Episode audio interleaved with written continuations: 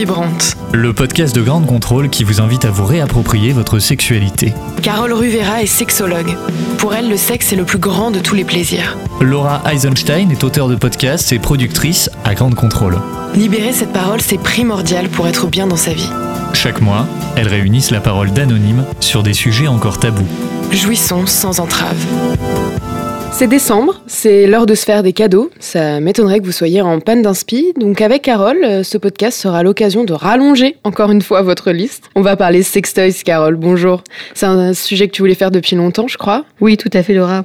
Et c'est un beau cadeau à se faire pour soi. Que tu avais déjà commencé à aborder dans le podcast de cet été, euh, se masturber, oui, mais comment? Exactement, euh, même aussi à l'apéro sexo, on avait aussi évoqué euh, les sextoys. Et là, on va rentrer un peu plus en profondeur. Déjà, ça vient d'où le sextoy? C'est quoi l'histoire de cet objet? Ça vient de loin, c'est une légende peut-être, mais on disait que Cléopâtre avait déjà fabriqué son sextoys avec du, du papier russe. Donc, à vérifier, il y a des, des avis contraires par rapport à ça. Mais... Du coup, il vibrait pas à son, son sextoy? Si, parce qu'il paraît qu'elle avait mis des abeilles à l'intérieur. Ah Pour faire vibrer son C'est pas mal. Donc euh, voilà. Et après, d'où il vient? Eh ben, En fait, il a été inventé par un médecin anglais pour soigner les femmes atteintes d'hystérie. Ce qu'on appelait l'hystérie. Euh, ouais. Voilà, ce qu'on appelait l'hystérie. Et, euh, et, et c'est intéressant de voir quelle forme il, il avait, ce soi-disant sextoys, qui n'était pas là pour donner du plaisir, qui était vraiment là pour euh, trouver une solution pour ces femmes qu'on disait hystériques. Et puis après, ça vient que euh, en 1983, il y a quand même une, une entreprise américaine qui s'est intéressée effectivement à, fabriquer ça, et c'est ce fameux Rabbits Oui. que on connaît et qui a été aussi très bien imagé par la série euh, Sex and the City Bien sûr. ouais. pour les femmes. Mais les sextoys ne sont pas réservés qu'aux femmes, Laura. Et alors, ils en avaient créé un aussi pour les hommes en, en 1983 Ah non, pas du tout, du tout. Ça arrivait beaucoup plus tard? Oui, oui, c'est arrivé beaucoup plus tard. C'était uniquement pour les femmes. Pour euh, les hommes, évidemment, comme d'habitude, Laurent n'a pas forcément de date exacte, ou du moins, je les ai, je les ai pas, mais euh, c'est quand même apparu grâce à la communauté euh, homosexuelle. D'accord. Et euh, aussi pour tout ce qui était euh, massage prostatique. On reviendra plus tard là-dessus. Euh, voilà, tous ces objets qui étaient là, qui étaient dans ces, objets, ces, ces objets qui, dans le monde de, de la sexualité, euh, à un moment donné, on s'est aussi intéressé aux hommes. C'est c'est assez étonnant de voir que, que c'est très récent en fait, l'usage des sextoys. Parce que si on va par là, si c'est que depuis 1980 que c'est commercialisé, on va dire c'est que depuis les années 2000 que c'est popularisé peut-être. Oh bien, oui, les années 2000 et puis encore, c'est pas encore très vulgarisé, tu sais. C'est, je me rappelle moi très bien à mon époque, ça fait un peu vieux de dire ça, Laura, mais c'était dans le catalogue de la Redoute, hein, où euh, on feuilletait les pages et on voyait quelque chose qui vibrait et que les femmes s'achetaient comme ça et ça, ça ressemblait pas du tout à, à ce qu'on trouve aujourd'hui. C'est encore tabou. Avant de se demander quel sextoy euh, j'achète, nos grandes contrôleurs nous ont déjà dit ce qu'ils en pensaient de cet objet de tous les plaisirs. Moi, je pense que c'est un, comment dire, c'est un moyen de se faire plaisir comme un autre, et tant que c'est dans le respect mutuel des deux personnes qui participent, ben, pour moi, ça peut que être bon. Personnellement, c'est quelque chose à partager plutôt qu'à utiliser seul. Non, mais c'est est-ce que est-ce que la, la question qu'on se pose souvent, c'est est-ce que est-ce que c'est mieux qu'avec un pénis ou est-ce que le pénis est préférable? Euh, En vrai, c'est juste c'est juste différent, quoi. C'est vraiment juste un parce que les textures sont différentes, la, rigidité est différente euh, selon les modèles en plus, donc c'est vrai qu'on s'amuse, de manière différente. C'est assez intéressant parce que c'est vraiment une dimension du sexe qui est qui est pas recréable avec un humain. Pour moi, utiliser seul, c'est pour euh, combler un manque, alors qu'à partager, c'est pas une question de manque, c'est question d'ajouter quelque chose, de pimenter la chose. Après, moi personnellement, je suis assez lubrique pour me dire que j'en ai pas forcément besoin en fait de ça. C'est-à-dire qu'on peut faire plein d'autres choses sans ça. C'est-à-dire juste regarder l'autre personne, attendre euh, ses envies, savoir qu'est-ce qu'elle a envie, venir. Euh, T'as pas besoin de jouer, tu viens avec tes membres, avec. Il y a moyen de faire. On a des avis très différents, euh, Carole, je trouve. Tout à fait. Mais, mais ce qu'on ressent, c'est quand même que le sextoy est tabou. Déjà, prenons une info qu'on vient d'entendre. Euh, c'est pour combler un manque. Qu'en penses-tu, Carole, toi? Ah, Laura, tu me connais un peu. tu sais très bien que euh, je peux pas répondre à ça, que c'est pour combler un manque. Ça fait partie d'un apprentissage, euh, la masturbation. Oui, c'est ça, c'est la question de la masturbation qui, qui est un corps tabou, en fait, euh, qui, qui, vient là. Ça revient au cliché, Laura, que effectivement, c'est nos copines qui nous offrent le premier sextoy sous forme de la plaisanterie parce qu'on est célibataire. Et donc, c'est mis comme un manque, mais pas du tout. Si on repense au podcast qu'on a fait sur la masturbation, qui est importante, il y a un moment donné, oui, on apprend à se masturber avec ses doigts, avec sa main. Et puis, à un moment donné, on peut aussi passer à l'apprentissage des, des sextoys. Mais tout ça est pour bien connaître son corps et connaître bien son plaisir et pour aller dans son plaisir dans la relation à deux. Puisque la, la, la sexualité n'est pas qu'une question de relation à deux non plus. Exactement. Et il hum, y a un autre euh, cliché qui a été brisé, je trouve, dans ce micro-trottoir et qui, qui, est assez intéressant, c'est l'idée que ça, ça imite l'acte sexuel euh, une des personnes disait c'est une sensation qu'un humain ne pourra jamais donner. C'est quoi en fait la sensation que donne le sextoy alors? La vibration d'un sextoy, tu ne retrouveras effectivement jamais avec euh, l'un des partenaires, puisqu'on n'est pas des Robocop, quoi. Hein, donc on n'a pas de fonction électrique euh, stimulante comme ça. Et puis il y a une autre sensation dans ce que j'ai entendu aussi, c'est qu'à un moment donné, ton sextoy, il n'a pas de panne érectile. Donc euh, la dureté, effectivement, en fonction de, de sextoy que tu vas acheter, parce qu'il y en a divers et variés, ouais, il aura toujours la même dureté. quoi. Et alors à quoi ça sert? Ça sert à donner un, un plaisir en plus que euh, celui de, de, de, ses doigts, euh, celui de son partenaire ou de sa partenaire? C'est un plaisir en plus, un plaisir différent, un plaisir qui va être... Euh, d'une intensité en fonction de la vibration qu'on qu va y mettre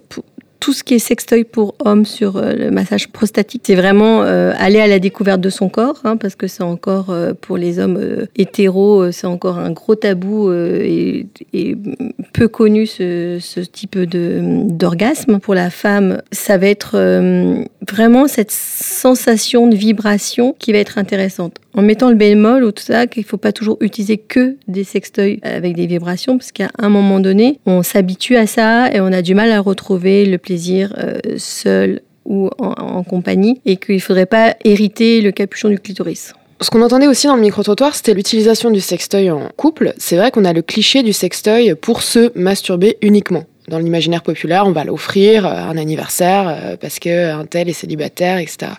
On se dit, si on l'utilise à deux, peut-être, enfin peut-être qu'on se dit que ça veut dire qu'on n'est pas en train de faire du vrai sexe. Alors, quelle est l'utilité euh, du sextoy dans la relation à deux? Déjà, dans le couple, c'est quelque chose qu'on va discuter ensemble pour amener le sextoy dans notre relation. Euh... On n'arrive pas un, un, soir comme ça. On arrive. Cadeau.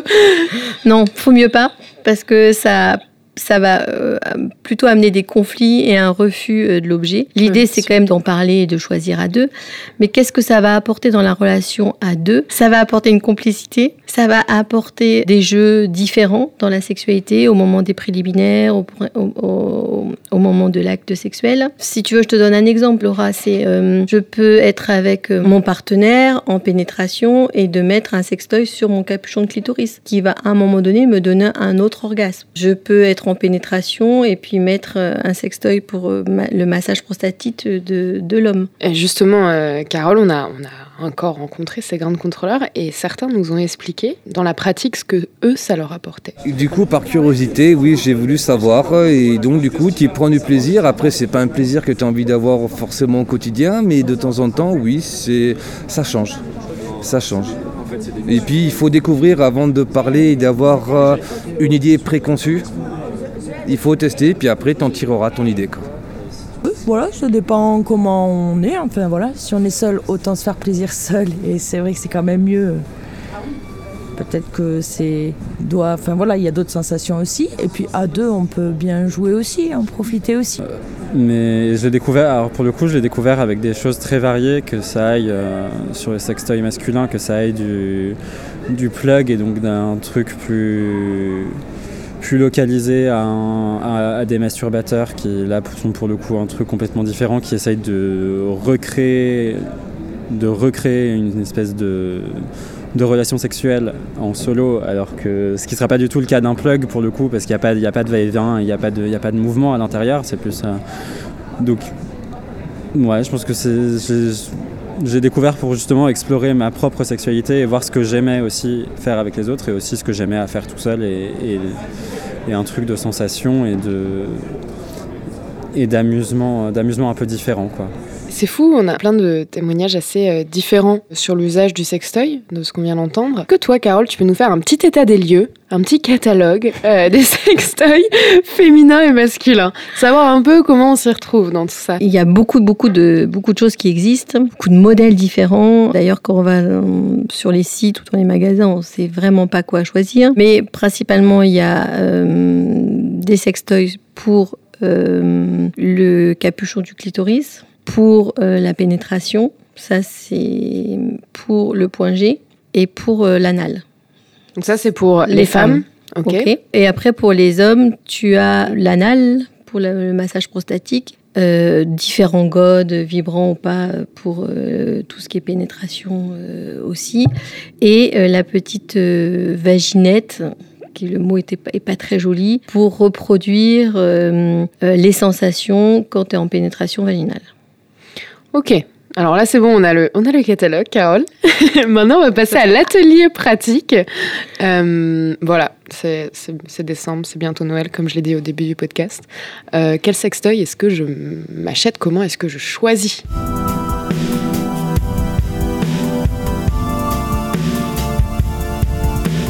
Ça, c'était euh, une très bonne question. Déjà, faut oser aller en boutique. Pourquoi Parce que tu vas déjà pouvoir toucher la texture. Ce qui est important, effectivement, c'est euh, la texture. Évidemment, avant tout ça, tu t'es posé la question si tu voulais un sextoy. Euh, oui, bien sûr. Là, j'en ai envie. Dis-moi tout. Voilà, après, si tu voulais un sextoy pour ton point G, si tu voulais un sextoy qui fasse le capuchon du clitoris ou vaginal ou qui fasse les deux, euh, voilà, tu as déjà réfléchi ou pas. Et de toute façon, il faut aller voir en boutique ce qui se passe. Donc après, c'est toucher la matière, puisqu'il est quand même reconnu qu'il faudrait une matière en silicone. C'est quand même ce qu'il y a de mieux. Qui dit silicone dit quelque chose un peu plus cher. Mais je te garantis, la matière est quand même plus agréable. Ok. Après, tu le veux vibrant ou pas vibrant? D'accord C'est une, autre question que tu dois te, te poser. Pourquoi laisser en magasin? Parce que si tu le veux vibrant, tu vas avoir la qualité du bruit il y a certains qui font beaucoup de bruit et ça peut être dérangeant quand tu vas te masturber, que tu seras avec toi-même ou en couple et avec tes fantasmes, peut-être que cette qualité de bruit peut te déranger. Après, tu vas voir, il y en a sur pile ou sur secteur. D'accord. Je te conseille plutôt de prendre sur secteur parce que si un jour tu as envie de te masturber et que tu n'as plus de pile, c'est un peu compliqué. C'est un peu compliqué. Au moins sur secteur, tu euh, seras toujours prêt. Ok. Avec ton sextoy, Laura, tu n'oublieras pas d'acheter du lubrifiant. Ça va de pair. Ça va de pair. C'est comme pour la, la masturbation.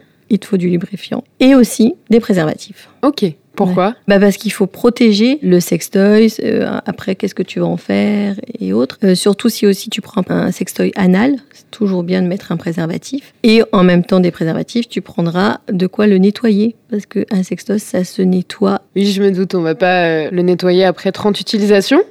seulement. Ça va être compliqué. Et il faut surtout le nettoyer tout de suite après, d'accord, pour bien enlever euh, toutes les traces. Enfin voilà, c'est une question d'hygiène et d'éviter d'avoir des, des, maladies. Bon, c'est bon, Carole. Maintenant, j'ai toutes les infos euh, pour m'acheter mon sextoy, mais j'ai une dernière question concernant le prix.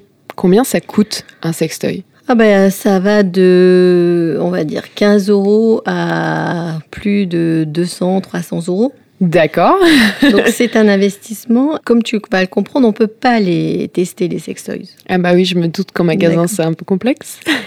Donc l'idée, c'est que il faut en acheter un, et puis le tester, puis voir si ça nous convient, puis en racheter plusieurs, jusqu'à temps qu'on trouve le sextoy qui nous correspond. C'était Vibrant. Vibrante. Un podcast de grande contrôle réalisé par Anthony Aron. Chaque mois, Carole et Laura discutent de sujets tabous sur la sexualité pour libérer la parole et être bien dans son intimité. À écouter sur toutes les plateformes de podcast.